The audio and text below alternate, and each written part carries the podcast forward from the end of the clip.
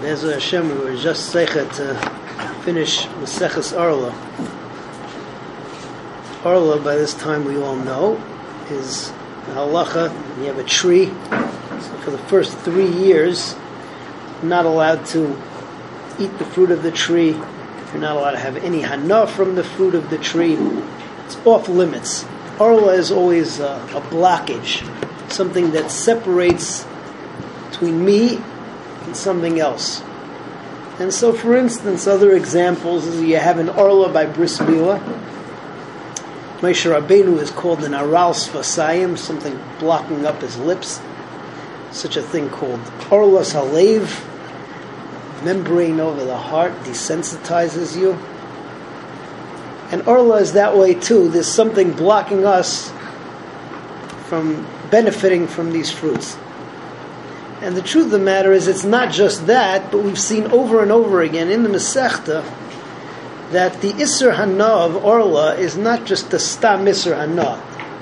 It's an Isser Hana Chamura that is not Nisbatal, even 1 in 200. And some fruits, not batal at all.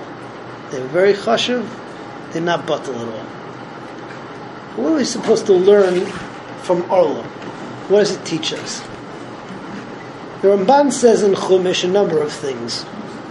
The Ramban says, number one, that you see from Orla, the fruit of the tree for the first three years is not very much to write home about. And therefore, the first year, the second year, the third year, you'll leave the fruit alone. By the time you get to the fourth year, okay, so that's Kodesh Elul and The truth of the matter is, it's very much like what Chazal tell us, that when a person learns something, learning something is not really considered to be learning something until the fourth time. One time, two times, three times. The fourth time, then you really learned it. The same thing as the three years in a tree. That's one message that comes out of the Ramban. There's another message that comes out of the Ramban, and that has to do more so than just the fact that the fruit is not good during the first three years, but rather that there's an inyan that you have to wait for three years. And that's very instructive in life, of realizing that you don't always get something right away the first time, and sometimes you have to wait. I don't know if people have a similar sentiment to what I do, but Ezra Hashem, we're getting very close, finishing the Siyum, making the Siyum on Zeraim, and I'm looking forward, Bez Hashem, it's two and a half weeks away, hopefully make the Siyum on Motzei Shabbos, I have a whole gala Melava Malka with all lots of plans, and when you mesayem something, you're already thinking of starting new, starting new projects, it's a time getting close, and Bez Hashem, as we're getting close, so lots and lots of things are are gelling. I want to thank at this point. I want to thank Aaron, the attendance at this point, and the uh, and, the, and, and, and keeping the time. There was a time where you know we were, we were schwach, and it's it's on the money now. And the tests and the what's it called? That's it's going good and now we have the yahrzeits going good, and that's all being put together. And of course, Mr. Coffee never went out of business, but uh, you know what's it called? But uh, we're just waiting for Frank. Frank, all the guys were waiting for you on Sunday, so you can hear me.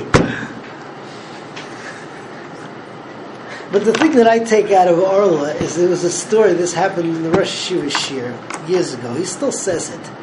He says that every yeshiva bacher should know Chumash Rashi Bal Peh.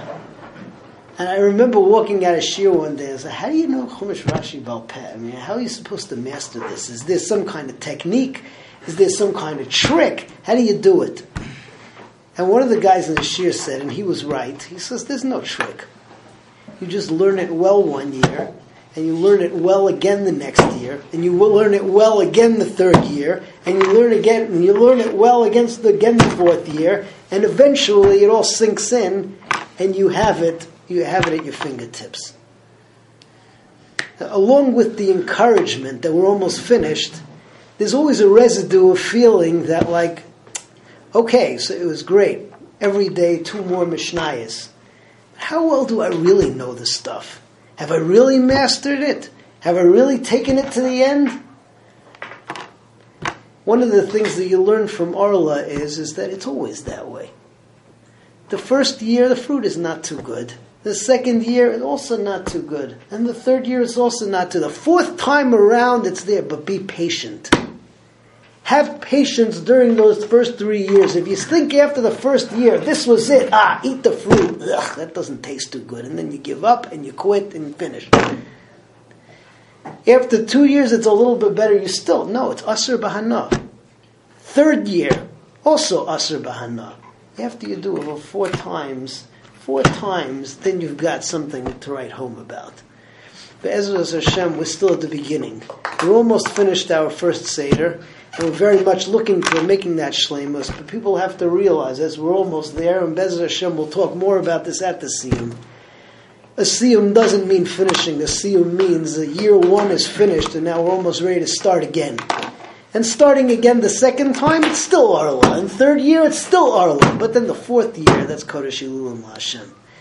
I give everybody a bracha that we should learn this stuff over and over and over and over again, and that people should realize that whatever they put away, it makes a ration. It's isolation. And the second time is better, and the third time is better, the fourth time is better, until Chumash Rashi Balpeh. And Bez Hashem, we should continue to be Messiah Sechtas together, and Sedarim together, and everything that we do should end up being in Yerushalayim, near the Beis HaMikdash, קיידש ילו מאשם מאזוטן